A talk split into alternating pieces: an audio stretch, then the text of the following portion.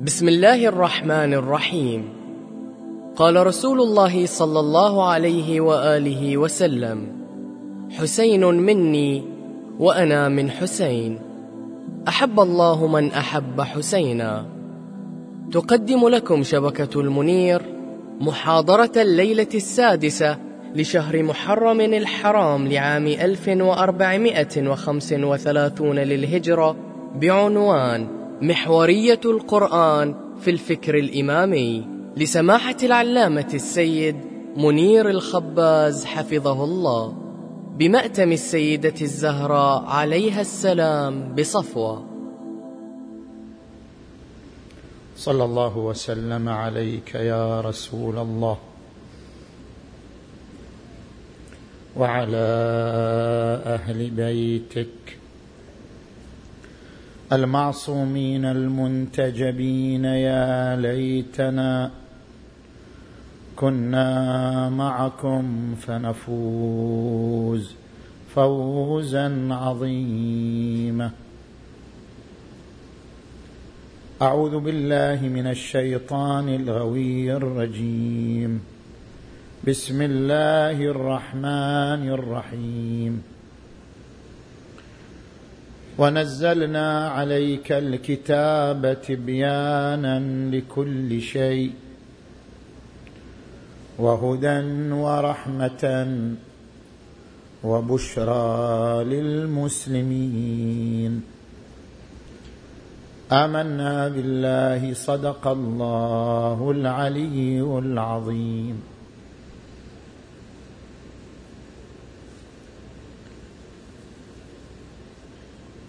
من الأبعاد المشرقة في الفكر الإمامي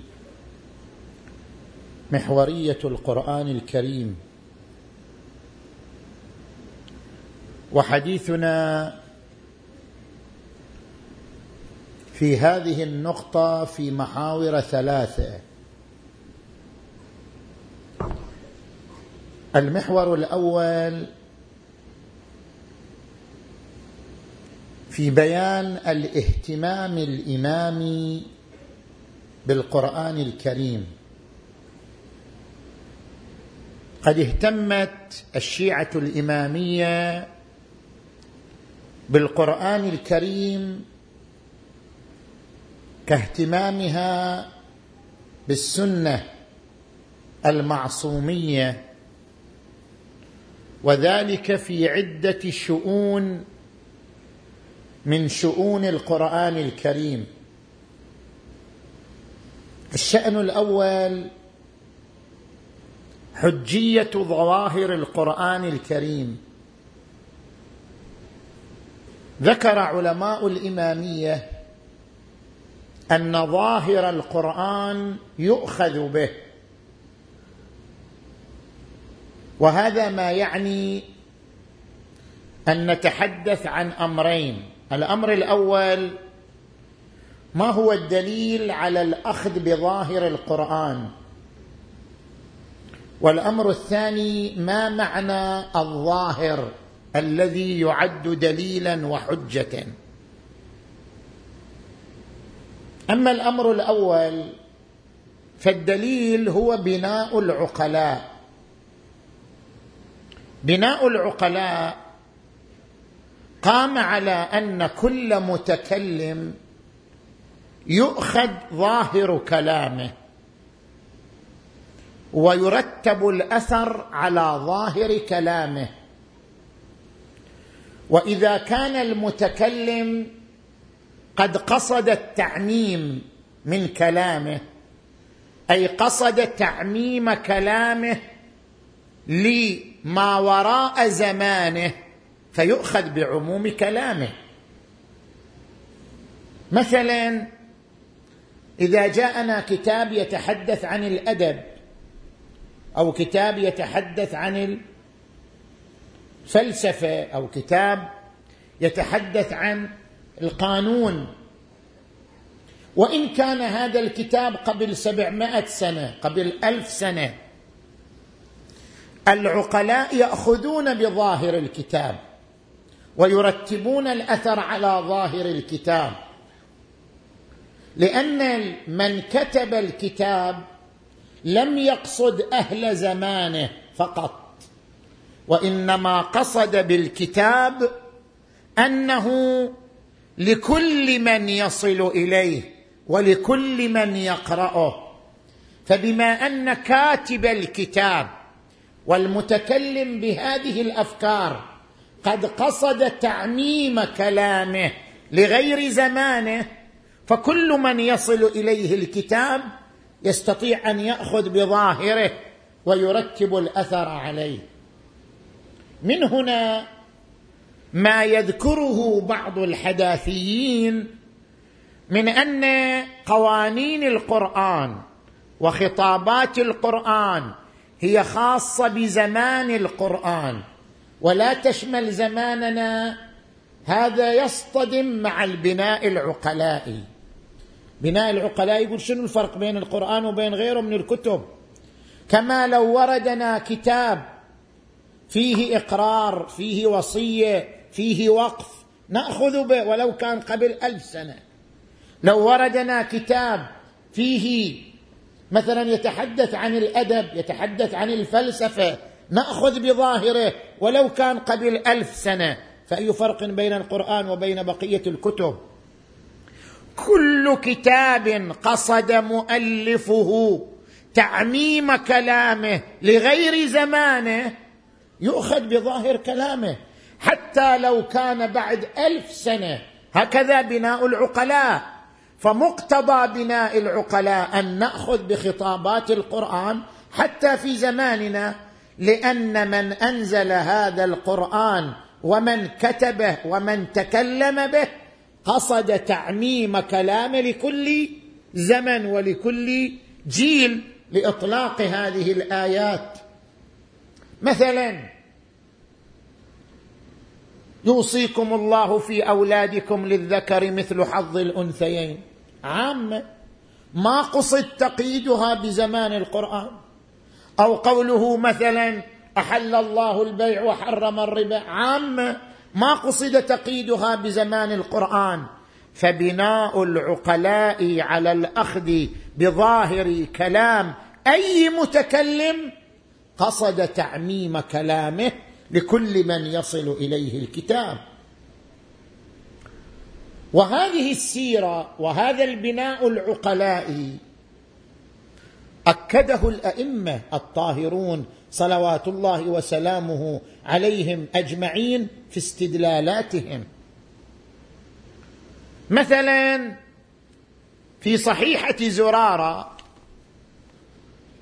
في أوائل تلمذته على الإمام الصادق عليه السلام في الوسائل الجزء الأول صفحة 412 دخل زرارة على الإمام الصادق.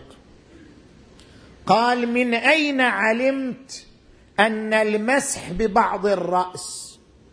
ليش إحنا في الوضوء نمسح بعض الرأس؟ ليش ما نمسح الرأس كله؟ قال من بيان رسول الله ومن الكتاب. قال من أين من الكتاب؟ قال لأن الله تعالى يقول إذا قمتم إلى الصلاة فاغسلوا وجوهكم. فعرفنا أن الوجه يغسل كله. ثم قال وأيديكم. ولو لم يقل إلى المرافق لغسلنا اليد كلها. ثم فصل فقال وامسحوا برؤوسكم. ولم يقل امسحوا رؤوسكم. فاستفدنا من ذلك أن المسح ببعض الرأس لمكان الباء لأنه قال برؤوسكم. لو كان يريد الرأس كله لقال وامسحوا رؤوسكم كما قال واغسلوا وجوهكم. ثم عطف الرجلين على الرأس. قال وأرجلكم.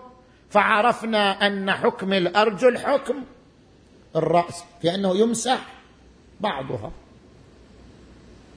اذا الإمام الصادق يعلم زرارة كيف يرجع لظاهر القرآن. وكيف يستفيد من ظاهر القرآن.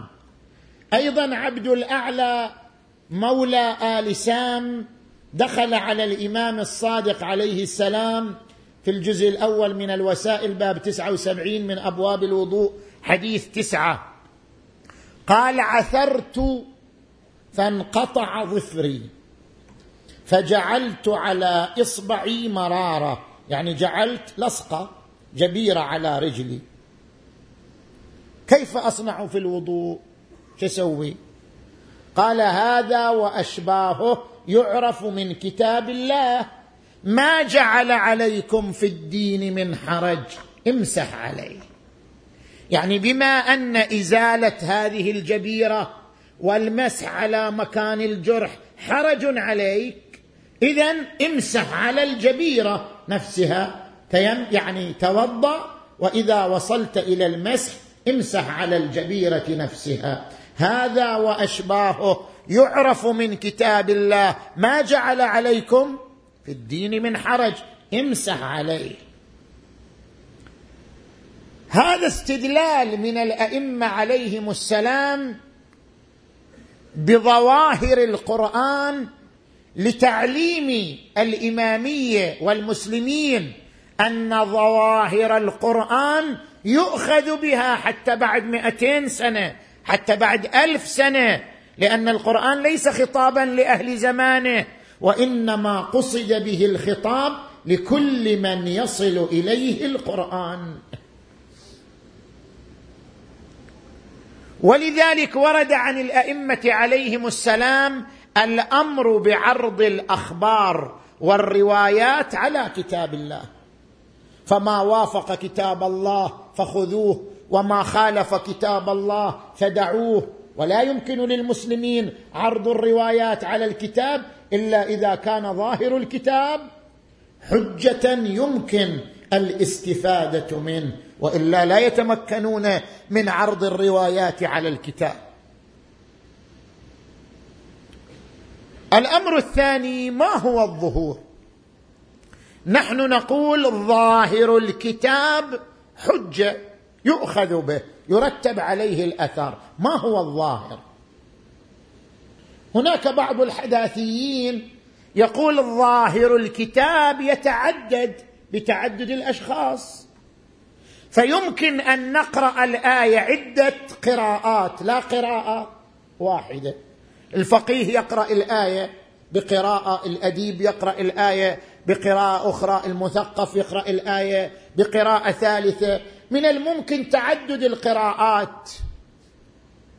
لكن الصحيح أن الظاهر لا يتعدد. الظاهر ليس مسألة نسبية. الظاهر مسألة حقيقية.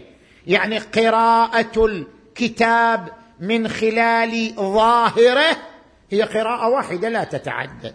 ليش؟ لأن بناء العقلاء على ذلك. الآن أنا أضرب لك مثال. لو جاء كتاب في الطب واستلمه العقلاء هل يقرؤونه قراءات متعددة أم يقرؤونه قراءة واحدة؟ هل وجدت العقلاء يقولون ما يخالف أنت لك تفسير وأنا لي تفسير؟ يقول له ما يصير. مو هذا كتاب للعمل هذا مو كتاب للهواية هذا مو قصة حتى أنت تقرأها بقراءة وأنا أقرأها هذا كتاب للعمل. هذا كتاب في الطب كتب ليعمل به. اذا ليس له إلا قراءة واحدة وظاهر واحد. هذا كتاب كتب في القانون. والله تجي أنت للقانون الفرنسي أو تجي مثلا للقانون المصري يقول والله هذا الكتاب نقرأ قراءات متعددة. ما يمكن. هذا كتاب في القانون كتب ليعمل به. اذا له قراءة واحدة. فبناء العقلاء قائم على أن كل كتاب كتب لأجل العمل فله قراءة واحدة لا قراءات متعددة. يجيك بعض الحداثيين مثلا شوف هذه الآية إنما الخمر والميسر والأنصاب والأزلام رجس من عمل الشيطان فاجتنبوه. يقول لك هذه ما تدل على أن الخمر حرام. القرآن ما حرم الخمر. قال اجتنبوه يعني الأفضل الترك الخمر ما قال حرام. يعني تشرب لك شوية ما يخالف. القرآن ما قال أنه حرام قال اجتنبوه. وهذه القراءة ليست صحيحة لما؟ الظاهر يا إخوان كما تحدث عنه السيد الشهيد السيد محمد باقر الصدر في أصوله. ليس المراد بالظهور الظهور الشخصي. المراد بالظهور الظهور الموضوعي. والظهور الموضوعي هو الظهور الذي يتفق عليه العقلاء ولا يختلفون فيه.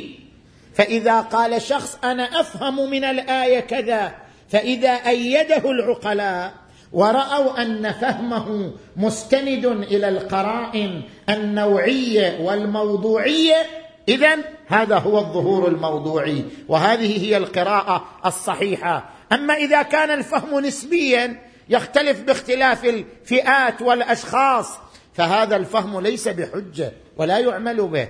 الظهور الموضوعي هو الذي بنى المجتمع العقلاء على حجيته وهو واحد وليس متعدد.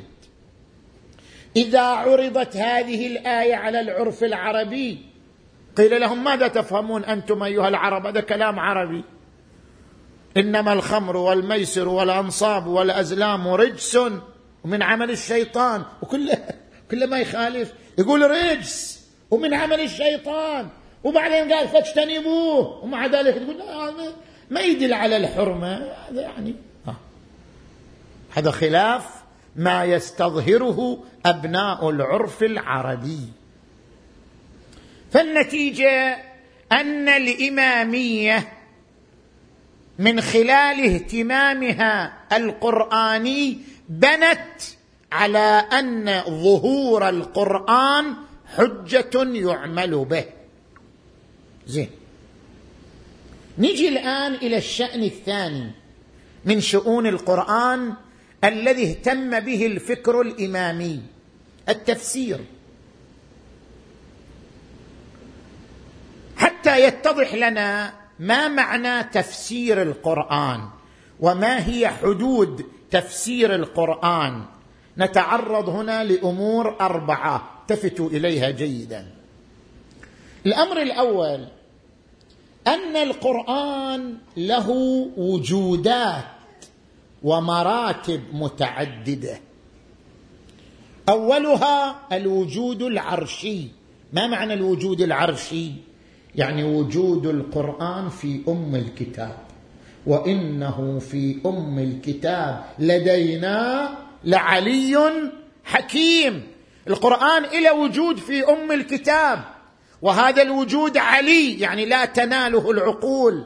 وإنه في أم الكتاب لدينا لعلي حكيم بل هو قرآن مجيد في لوح محفوظ.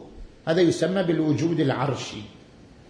الوجود الثاني الوجود الملكوتي وهو أن القرآن نزل نورا في قلب النبي المصطفى محمد.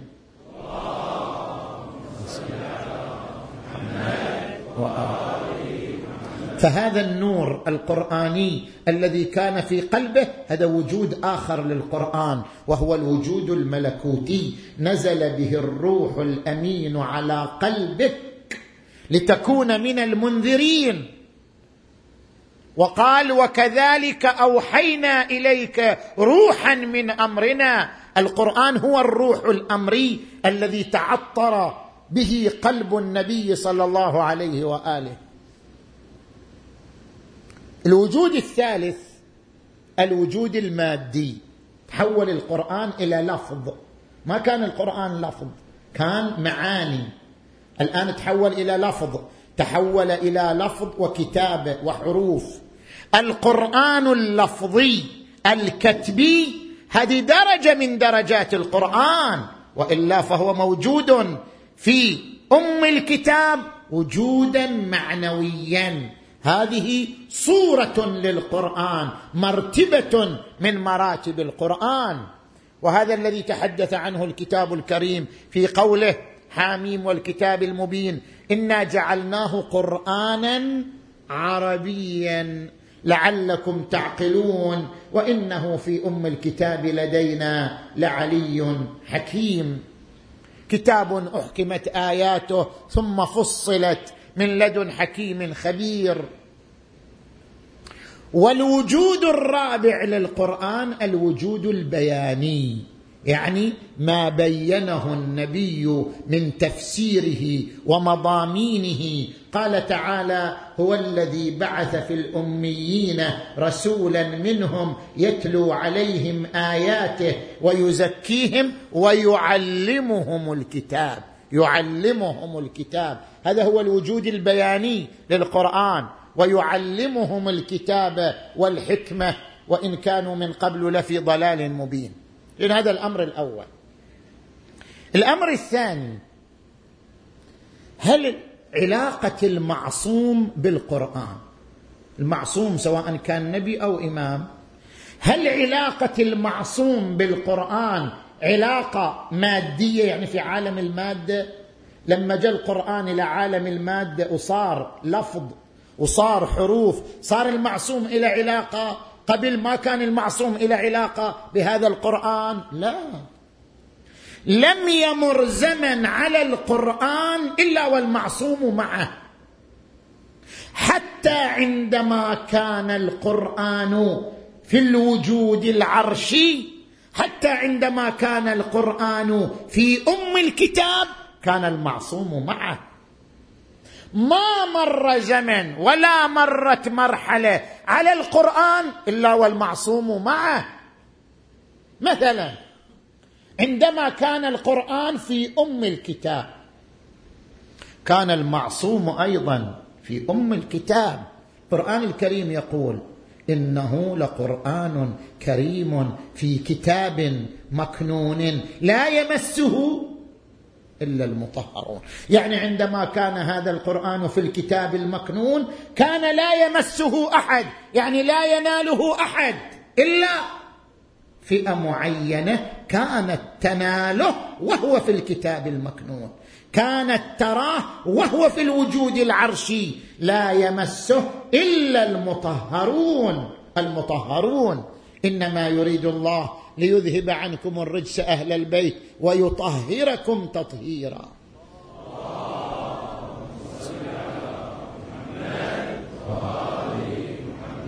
وعندما تحول القرآن إلى الوجود الملكوتي صار نور في قلب النبي. هل هذا اختص بالنبي؟ يعني بقية المعصومين ترد الإمام علي مثلا في ذلك الوقت.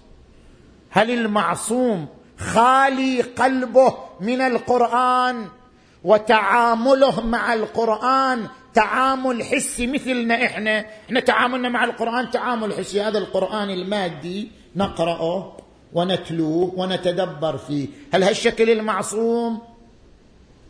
أم أن القرآن في قلب المعصوم كما هو في قلب النبي صلى الله عليه وآله. نعم القرآن في قلب كل معصوم. لاحظوا الآية المباركة تقول بل هو آيات بينات في صدور الذين أوتوا العلم. القران موجود في صدورهم. غير هذا الوجود المادي هو موجود في صدورهم وهو حقيقة القرآن. بل هو آيات بينات في صدور الذين أوتوا العلم. ولما تحول القرآن إلى الوجود المادي صار المعصوم هو الحافظ للقرآن. فاسألوا أهل الذكر إن كنتم لا تعلمون هم أهل الذكر. ولما وصل القرآن إلى الوجود البياني كان أهل البيت بيانا للقرآن كما كان النبي صلى الله عليه وآله بيانا للقرآن. ولذلك قال الله تبارك وتعالى والذي أوحينا إليك من الكتاب هو الحق. مصدقا لما بين يديه. إن الله بعباده لخبير بصير. ثم أورثنا الكتاب. كتاب مختص بك انت يا رسول الله. لا. ثم أورثنا الكتاب الذين اصطفينا من عبادنا. فكما كان علقة الرسول علقة البيان والتعليم هذه العلقة انتقلت إلى المصطفين من عبادنا. ثم أورثنا الكتاب الذين اصطفينا من عبادنا. فأهل البيت بالنسبة للكتاب هم حملته وهو في أم الكتاب. هم حملته وهو نور في القلوب. هم حملته وهو وجود مادي. هم حملته وهو وجود بياني. فعندما يرد عن النبي صلى الله عليه وآله إني تارك فيكم الثقلين كتاب الله وعترتي أهل بيتي ما إن تمسكتم بهما لن تضلوا بعدي. وقد أنبأني اللطيف الخبير بأنهما لن يفترقا حتى يردا علي الحوض. ليش لن يفترقا؟ لأنهم أساسا ما مفترقين. إنما لن يفترقا في المستقبل لأنهما لم يفترقا في الماضي لأنهما لم يفترقا في الماضي لن يفترقا في المستقبل بل هما شيء واحد. لأجل ذلك كان نصل إلى الأمر الثالث.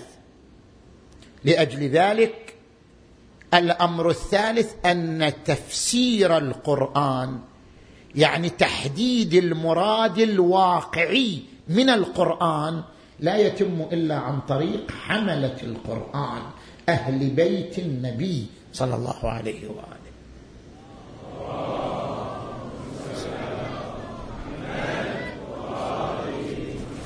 فهناك فرق يا إخوان بين الظهور إحنا قلنا الظهور حجة لكل عربي لكل مسلم يقرأ القرآن هذا الظهور حجة. يستطيع أن يتدبر فيه يتذكر به. لكن الظهور شيء والتفسير شيء آخر. الظهور عبارة عن الفهم الذي يستفيد منه الإنسان العظة والعبرة والحكمة. ولكن التفسير هو تحديد المراد الإلهي من الآية وتحديد المراد الإلهي لا يتم إلا عن طريق من هم حملة القرآن. منذ أن كان في الوجود العرشي إلى أن وصل إلى الوجود البياني. فاسألوا أهل الذكر إن كنتم لا تعلمون. نعم إذا ما جتنا رواية إذا جاءتنا رواية معتبرة إما لصحة سندها أو لقيام القرائن على صدورها أخذنا بها في تفسير الكتاب. وأما إذا لم تردنا رواية نرجع إلى الظهور. وهذا تنزل من مرحلة التفسير إلى مرحلة الظهور. إذا لم تكن بيدنا الرواية المفسرة لكتاب الله عز وجل.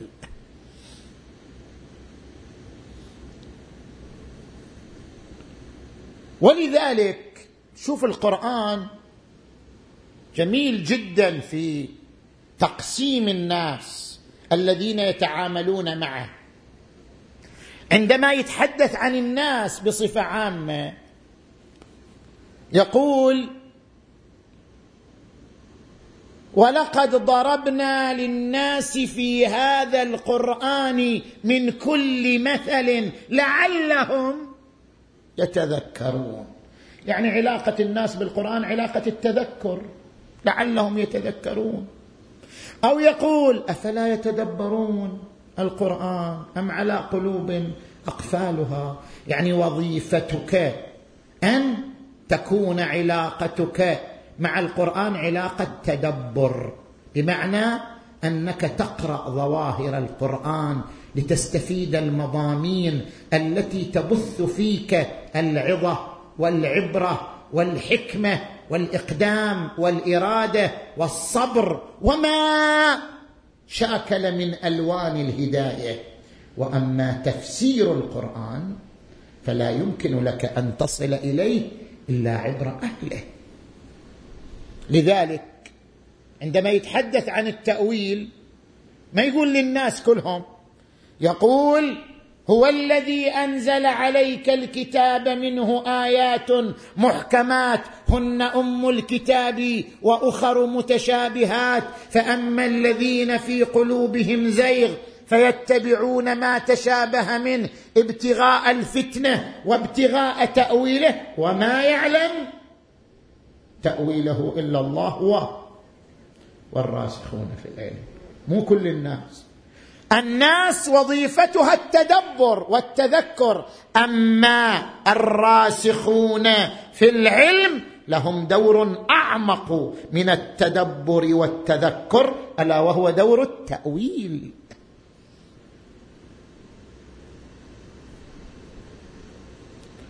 ربما الإنسان يتساءل يقول طيب إذا إحنا الناس دورنا دور التدبر والتذكر ليش القرآن يقول والآية إحنا قرأناها في أول المحاضرة؟ ونزلنا عليك الكتاب تبيانا لكل شيء. فإذا كان القرآن تبيانا لكل شيء فكيف لا يكون تبيانا لنفسه؟ إذا هذه الآية دليل واضح على أن القرآن واضح. ويمكن لأي شخص أن يصل إلى تفسيره وأن يحدد المراد منه لأنه تبيان لكل شيء. هنا جوابان على هذا السؤال. الجواب الأول ما طرحه السيد صاحب الميزان أعلى الله مقامه سيد الطباطبائي. قال المقصود تبيانا لكل شيء يعني من عالم الهداية. لأن القرآن كتاب هداية هو مو كتاب رياضيات. حتى أقرأ فيه المعادلات الرياضية. ولا هو كتاب في الفلك حتى أنا أقرأ فيه القوانين الفلكية. هو كتاب هداية. هو القرآن نفسه يقول عن نفسه إن هذا القرآن يهدي للتي هي أقوم. وهو يقول عن نفسه ذلك الكتاب لا ريب فيه هدى. للمتقين. فإذا كان القرآن كتاب هداية فالمقصود تبيانا لكل شيء يعني لكل شيء يرتبط بالهداية. لأنه تبيان لكل شيء من قوانين الرياضيات والفلك والكون. لا قطعا لا. تبيان لكل شيء في عالم الهداية مما يرتبط بالهداية. هذا هو المقصود. اذا لا يستطيع الإنسان من من غير أهل البيت أن يصل إلى المرادات الواقعية الحقيقية للقرآن. يستطيع أن يصل لكل ما يوصله إلى الهداية. لكل ما يقربه إلى الهداية من خلال التدبر في آيات القرآن. أما الوصول إلى المراد الإلهي الواقعي من كل آية فلا يمكن أن يصل إليه إلا عن طريق أهل البيت. الجواب الثاني نعم القرآن تبيان لكل شيء صحيح ولكن ليس تبيانا لكل شيء بوجوده المادي. لأن إحنا ذكرنا القرآن إلى وجودات. وجود عرشي وجود ملكوتي وجود مادي. القرآن تبيان لكل شيء بأي وجود؟ بوجوده المادي اللفظي؟ لا. لكن القرآن بوجوده العرشي وبوجوده الملكوتي يضم كل الأسرار وكل المعاني الكونية لذلك لا يطلع على القرآن بواقعه وبما فيه من أسرار ومعاني إلا من حمل القرآن في تمام مراحله وتمام وجوداته وهم أهل بيت محمد.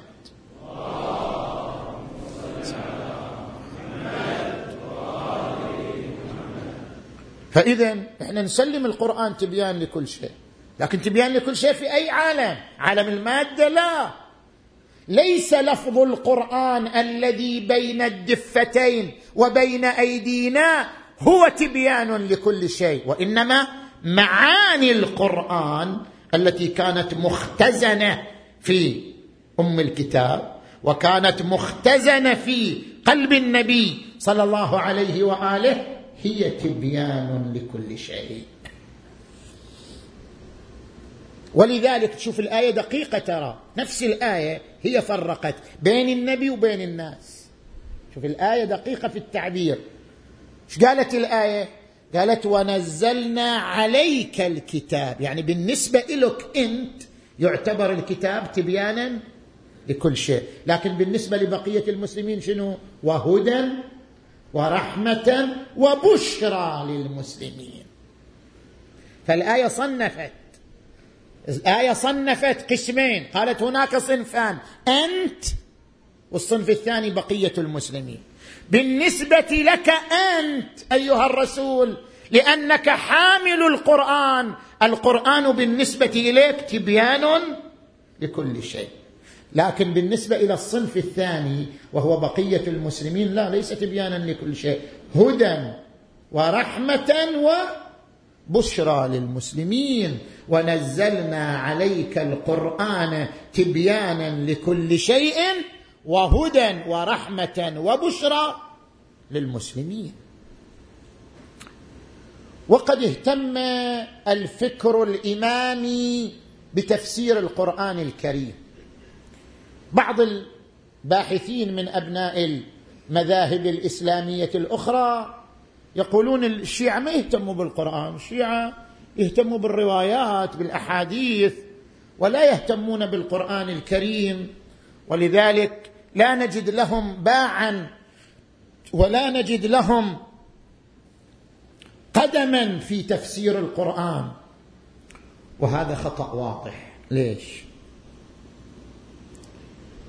ما كتبه الإمامية من تفسير للقرآن أكثر مما كتبه أبناء المذاهب الإسلامية بأجمعها المذاهب الإسلامية الأخرى.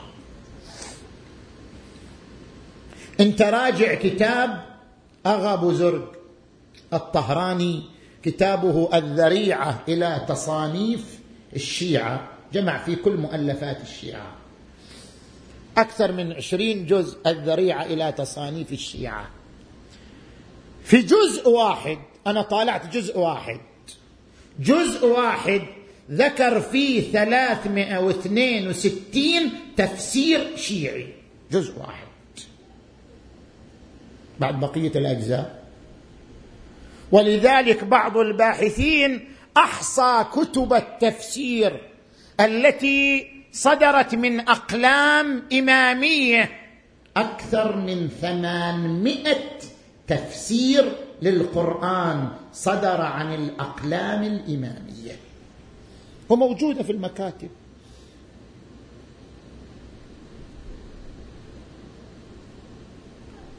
على مستوى القراءة كثير يشكل أن الإمامية لا يهتمون بقراءة القرآن. هذا غير صحيح. لاحظ الجمهورية الإسلامية في إيران مئات المدارس وفي كل محافظة وفي كل منطقة. مئات المدارس تتكفل بتخريج أطفال صغار لم يبلغوا العاشرة من العمر يحفظون القرآن كله ويحفظون تفاصيل الأعداد أعداد السور أعداد الآيات. وين هذا مكانه؟ وين هذه مكانها؟ بل بعضهم يحفظ القرآن ويحفظ تفسير القرآن. والآن نحن في منطقتنا والحمد لله في القطيف والأحساء بدأت هذه الظاهرة تتحول إلى وجود. هناك مدارس ومراكز كثيرة قام بها الإمامية في هذه المنطقة لتعليم أطفالنا حفظ القرآن وتلاوة القرآن. فتلاحظوا البيت القرآني المشترك في القطيف والدمام يضم سبعة عشر لجنة مسؤولة عن مراكز تلاوة القرآن وتحفيظ القرآن. وهذه اللجان في صفوة موجودة في سيهات في العوامية في في كثير من مناطق القطيف والدمام. ترتبت عليها ثمرات كثيرة. شاركت في عدة مسابقات في الدمام في الجبيل في أماكن أخرى. فازت بشهادات فخرية من العراق من إيران. وهذا وجود نوراني علينا أن ندعمه علينا أن نقف معه بالتشجيع. وتشجيع هذا الوجود بأن نشجع أطفالنا وصغارنا أن ينضموا لهذه المراكز من أجل أن يتحملوا نور القرآن الكريم منذ صغر سنهم حفظا وتلاوه. ورد عن النبي صلى الله عليه وآله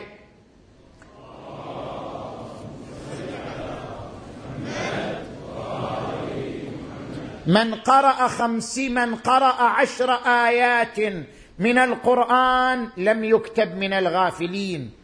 من قرأ خمسين آية كتب من الذاكرين. من قرأ مئة آية كتب من القانتين. من قرأ مئتي آية كتب من الخاشعين.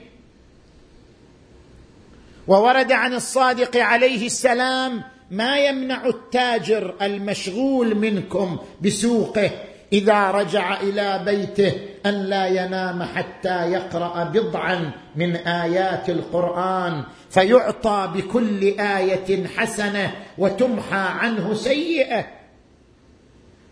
وورد عن النبي صلى الله عليه وآله إن درجات الجنة بآيات القرآن فكلما قرأ المؤمن آية رقى درجة.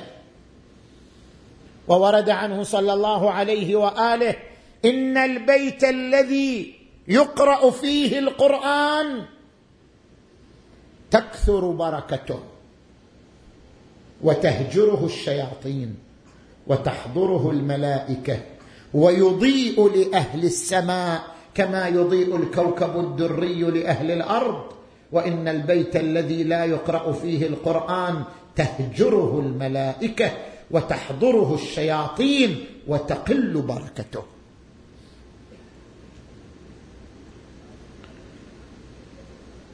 الشأن الثالث من الشؤون التي من الشؤون القرآنية التي اهتم بها الفكر الإمامي. عرض الروايات على القرآن. وهذا ما تسالم عليه جميع علماء الإمامية أن حجية الرواية منوطة بعدم مخالفتها للكتاب. وهذا ما استفاده علماء الإمامية من بعض النصوص منها صحيحة أيوب بن الحر. سمعت أبا عبد الله عليه السلام يقول كل حديث مردود إلى الكتاب والسنة وكل شيء لا يوافق كتاب الله فهو زخرف. وفي صحيحة يونس الوسائل جزء 27 صفحة 111 وفي صحيحة يونس البحار الجزء الثاني صفحة 249 عن أبي عبد الله الصادق عليه السلام لا تقبلوا علينا حديثا. إلا ما وافق القرآن والسنة أو تجدون معه شاهدا من أحاديثنا المتقدمة فإن المغيرة بن سعيد لعنه الله دس في كتب أصحاب أبي أحاديث لم يحدث بها أبي. فاتقوا الله ولا تقبلوا علينا ما خالف قول ربنا تعالى وسنة نبينا صلى الله عليه وآله. فإنا إذا حدثنا قلنا قال الله عز وجل وقال رسول الله صلى الله عليه وآله.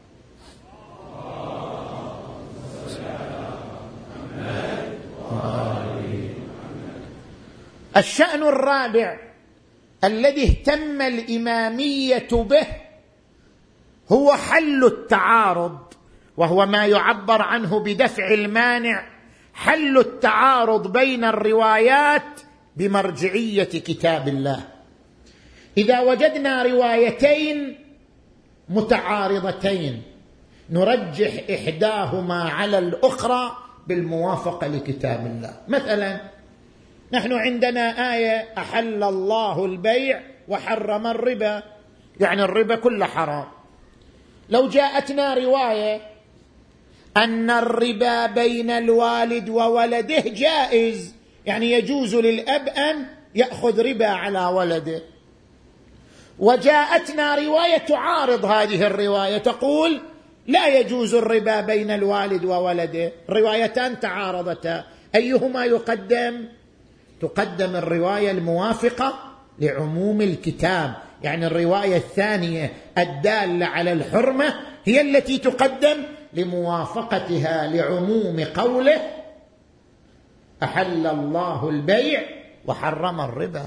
وهذا ما نستفيده من عدة روايات منها صحيحة عبد الرحمن بن أبي عبد الله في الوسائل جزء السابع والعشرين صفحة 118 إذا ورد عليكم عن الصادق عليه السلام إذا ورد عليكم حديثان مختلفان فاعرضوهما على كتاب الله. فما وافق كتاب الله فخذوه وما خالف كتاب الله فردوه. اذا الإمامية اهتموا بالقرآن. اهتمامهم بسنة رسول الله. اهتموا بالقرآن بمقدار اهتمامهم بالحديث الوارد عن الأئمة المعصومين عليهم السلام في الشؤون الأربعة التي تعرضت إليها تفصيلا. نجي الآن إلى المحور الثاني من حديثنا. هذا كله كان المحور الأول. نجي الآن إلى المحور الثاني. طبعا بيكون قصير وهو المحور الثالث. المحور الثاني من حديثنا. صلوا على محمد وآل محمد.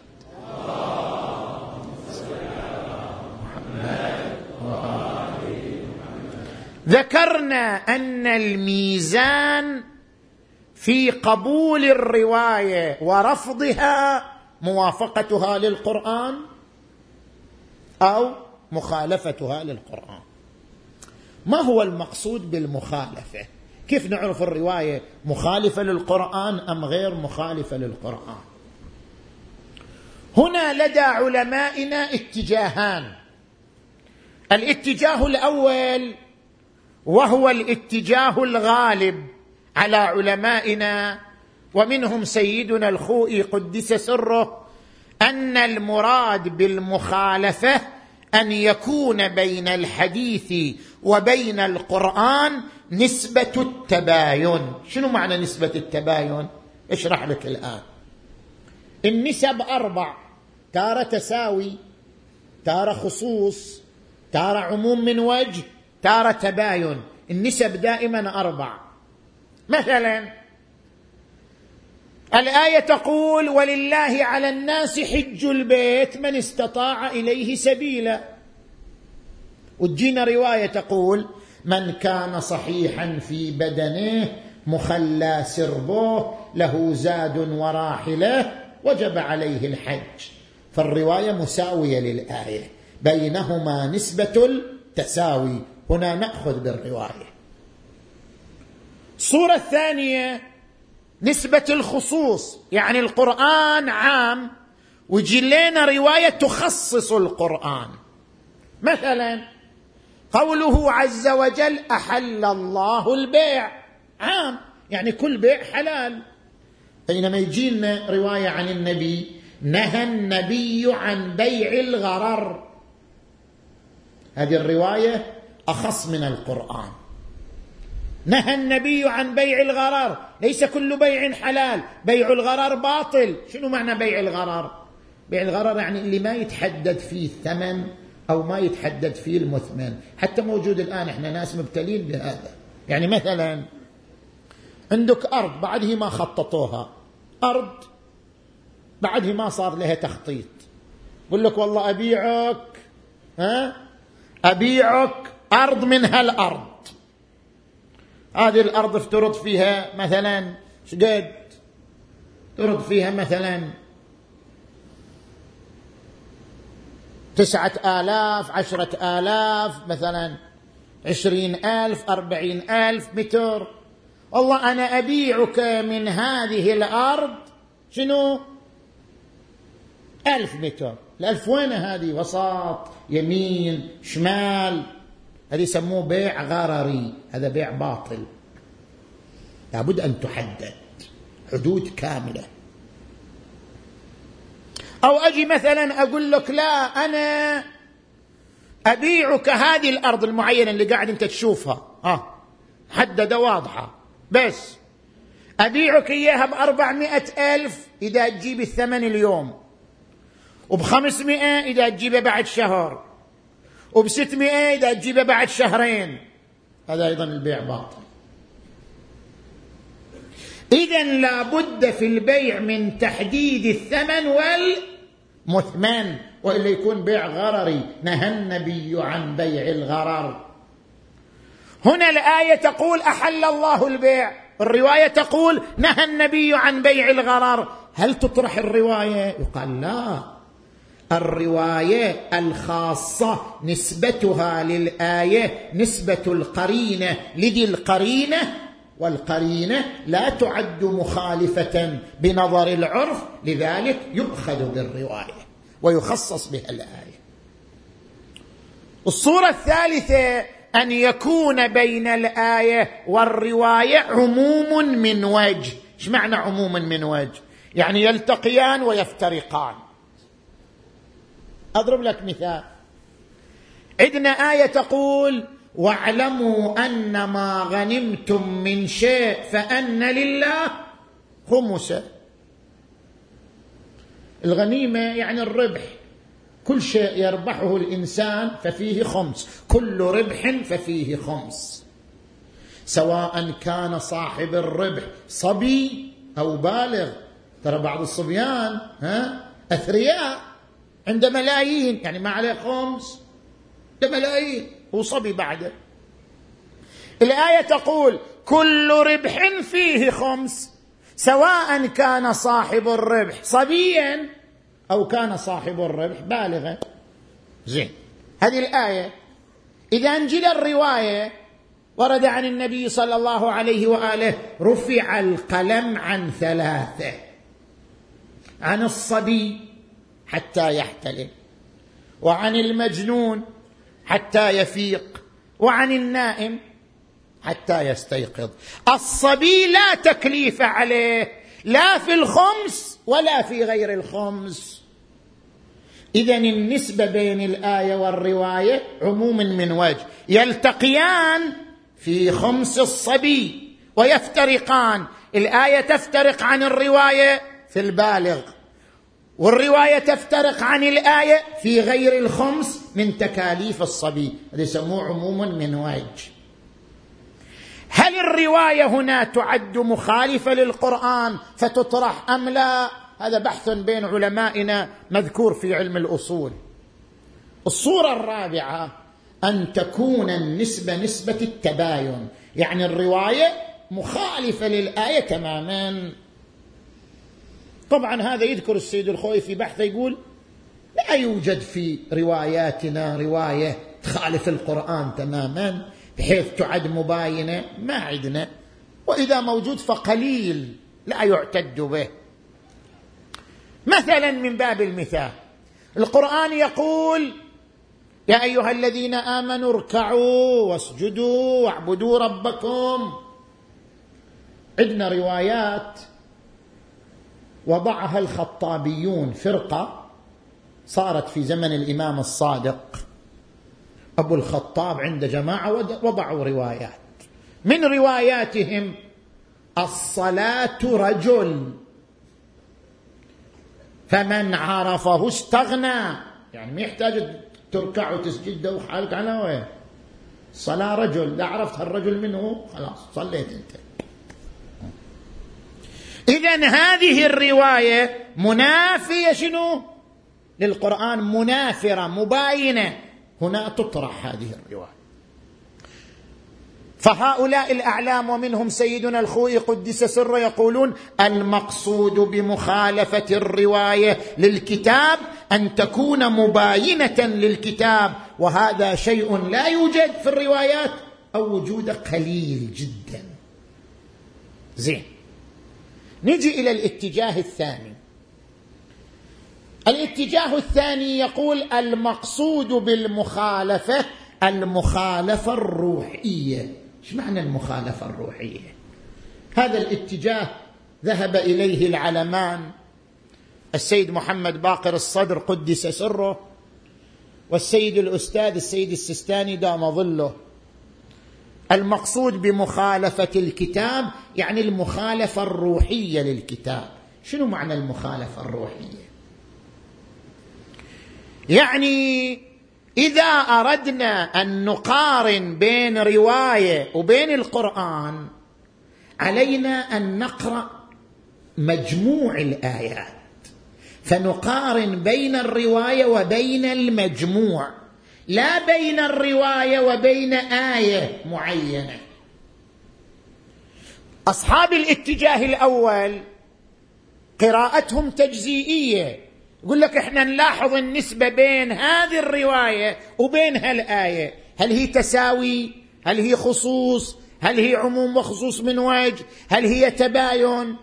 فدائما تلاحظ الرواية مع آية معينة. أصحاب الاتجاه الثاني يقولوا لا. ما نلاحظ الرواية مع آية معينة؟ إحنا نلاحظ الرواية مع مجموع آيات. يعني نقوم كل آيات تتعلق بموضوع معين نجمعها نقرأها قراءة موضوعية. ثم نلاحظ نسبة الرواية إلى مجموع الآيات فإن خالفت المجموع طرحنا الرواية وإلا فلا.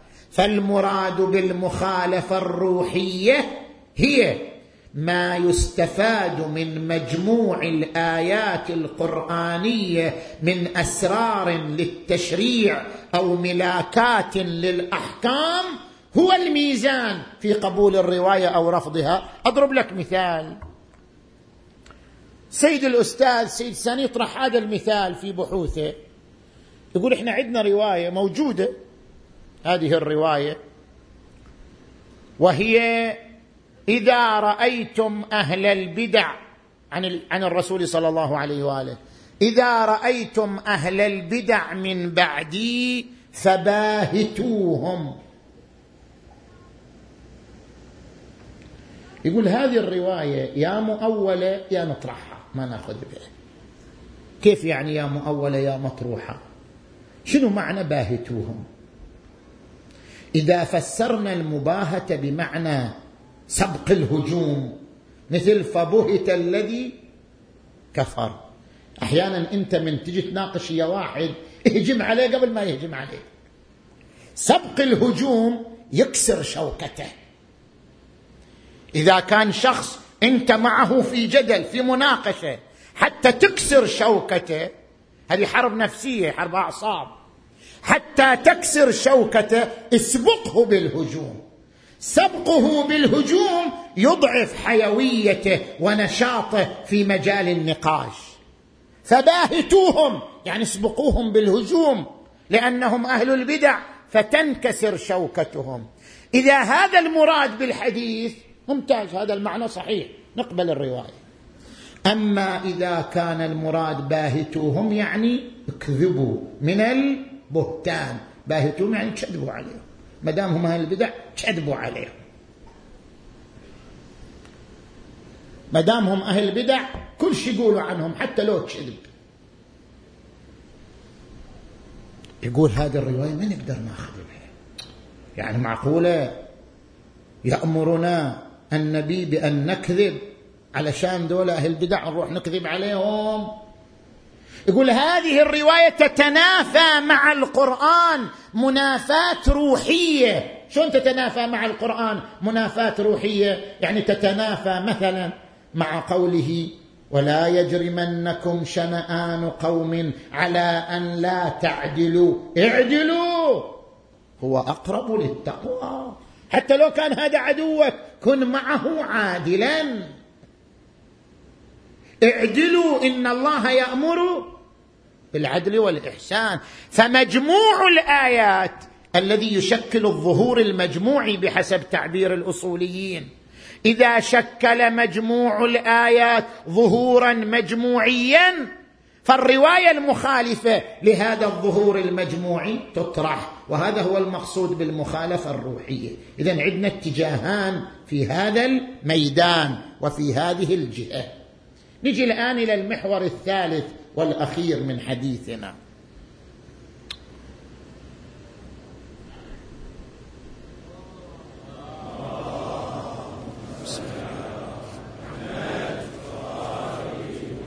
المحور الثالث يرتبط بمحورية المحكم للمتشابه.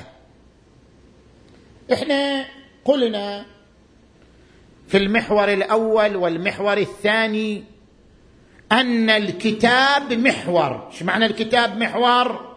يعني القرآن هو محور. الحديث المخالف للقرآن يطرح ولا يعمل ما نقول كذب ما نقول مدسوس. فسرنا هالكلام البارحة. ما يحتاج نرد نعيده مرة ثانية. ليس كل مخالف للكتاب فهو مدسوس. لا مدسوس شيء والضعيف شيء آخر. فسرنا هذه العبارة في الليلة السابقة. نحن نقول الكتاب محور. ما خالف الكتاب لا يؤخذ به. هذا ضعيف لا يؤخذ به. زين. والسنة شلون؟ يعني هل للكتاب خصوصية فقط؟ الكتاب لو لا حتى السنة. لا حتى السنة. ماكو خصوصية للكتاب. ليس المحور هو الكتاب فقط. حتى السنة محور. ولذلك إحنا قرأنا الروايات عليكم. صحيحة أيوب بن الحر. شنو قال؟ عن الصادق عليه السلام كل حديث مردود إلى الكتاب والسنة. كما أن الكتاب محور السنة أيضا محور. أيضا قرأنا صحيحة يونس ولا تقبلوا علينا ما خالف قول ربنا وسنه نبينا. فليس الكتاب فقط هو المحور السنة هو المحور. لأجل ذلك شنو المراد بالسنة؟ عندنا رأيان أقرأهما وأختم بهما. الرأي الأول أن المراد بالسنة الخبر القطعي. كل رواية قطعية. قطعية صدورا قطعية جهه يعني لم تصدر على سبيل التقية. وإنما صدرت لبيان الحكم الواقعي. كل رواية قطعية صدورا وجهة تعتبر سنة. سواء كانت من كلام النبي أو كانت من كلام المعصومين عليهم السلام. إذا هي رواية قطعية صدورا وجهة فهي سنة. فالسنة لا تختص بكلام النبي. سنة كل رواية قطعية صدورا وجهه سواء كانت من كلام النبي أو من كلام الأئمة فكلام الأئمة كلام رسول الله. إنا إذا حدثنا قبل شوية قرأنا الرواية إنا إذا حدثنا قلنا قال الله وقال رسول الله.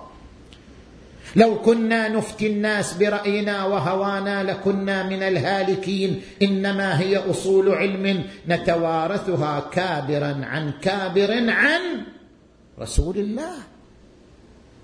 فإذا هذا الرأي الأول وهو رأي سيدنا الخوئي قدس سره السنة هو الخبر القطعي. فكأن هذه الروايات تقول كل حديث مردود إلى الكتاب والسنة كأنها قالت كل حديث مردود إلى القطعي لأن الكتاب قطعي. فإذا كانت السنة قطعية اذا ما في خصوصية لا للكتاب ولا السنة. المحور هو الأمر القطعي. فما في خصوصية للكتاب ما في خصوصية للسنة. المحور في قبول أي رواية أو رفضها وجود أمر قطعي. سواء كان ذلك الأمر القطعي كتابا أو كان ذلك الأمر القطعي سنه سواء كان ذلك الأمر القطعي خبر النبي أو كان ذلك الأمر القطعي خبر الإمام المعصوم. حكومة القطع على الظن. هذا الرأي الأول. الرأي الثاني ما ذهب إليه السيد الإمام قدس سره الامام الخميني قدس سره من أن المراد بالسنة خصوص سنة النبي صلى الله عليه وآله.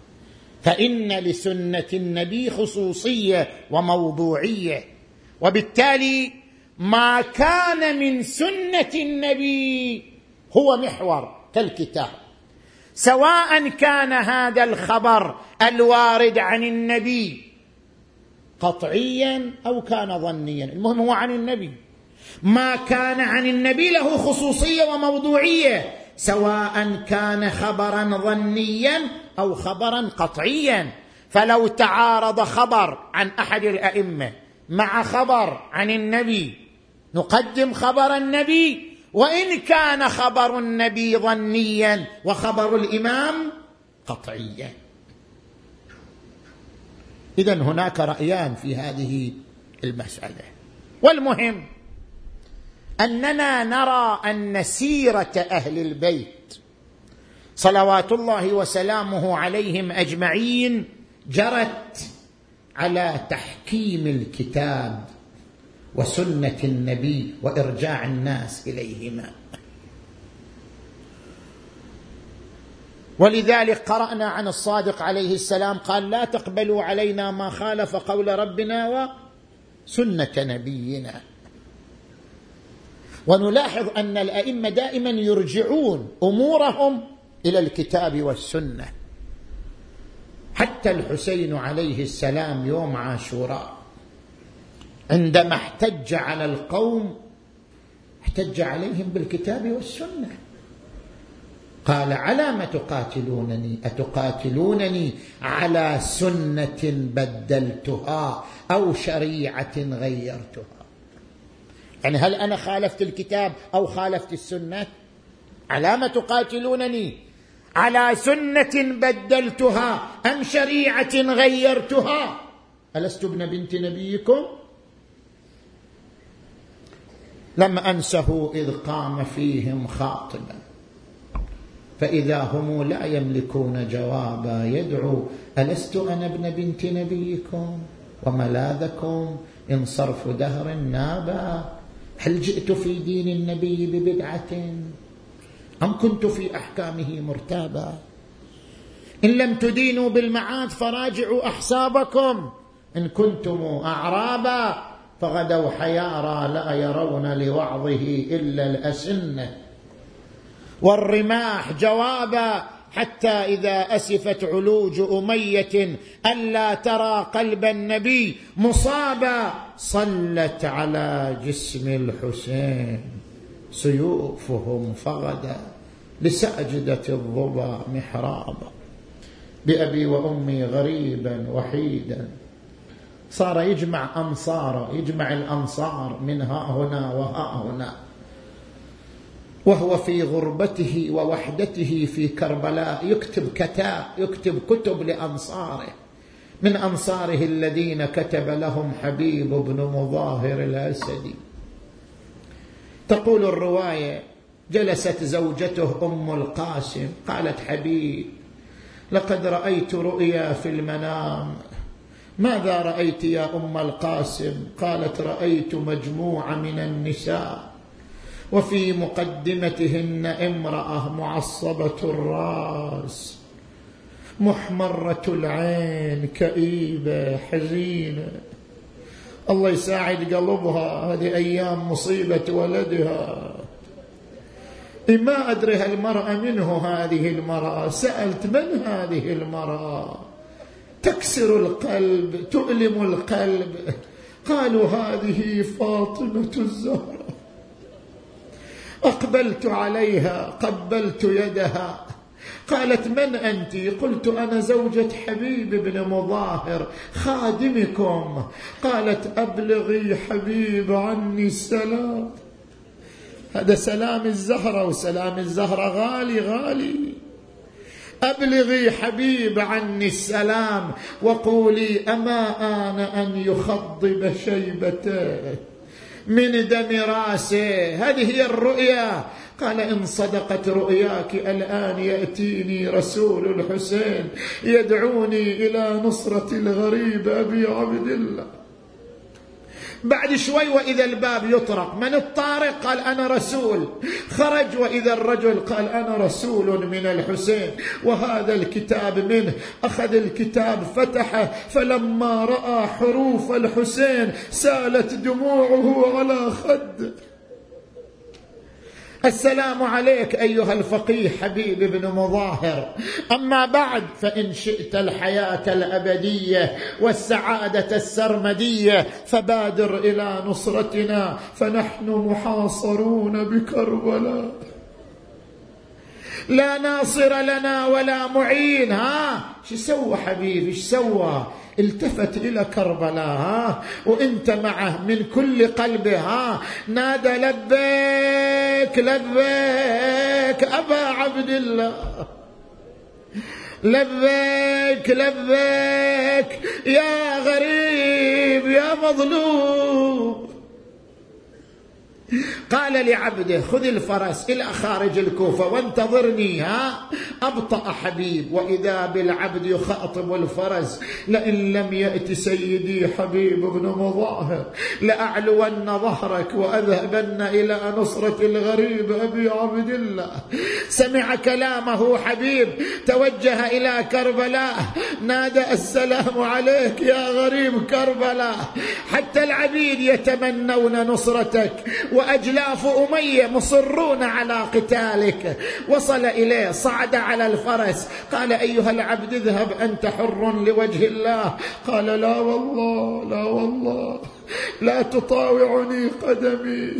أنت تذهب إلى الجنة وأنا أرجع إلى النار. لا كان ذلك أبدا. ماذا تريد؟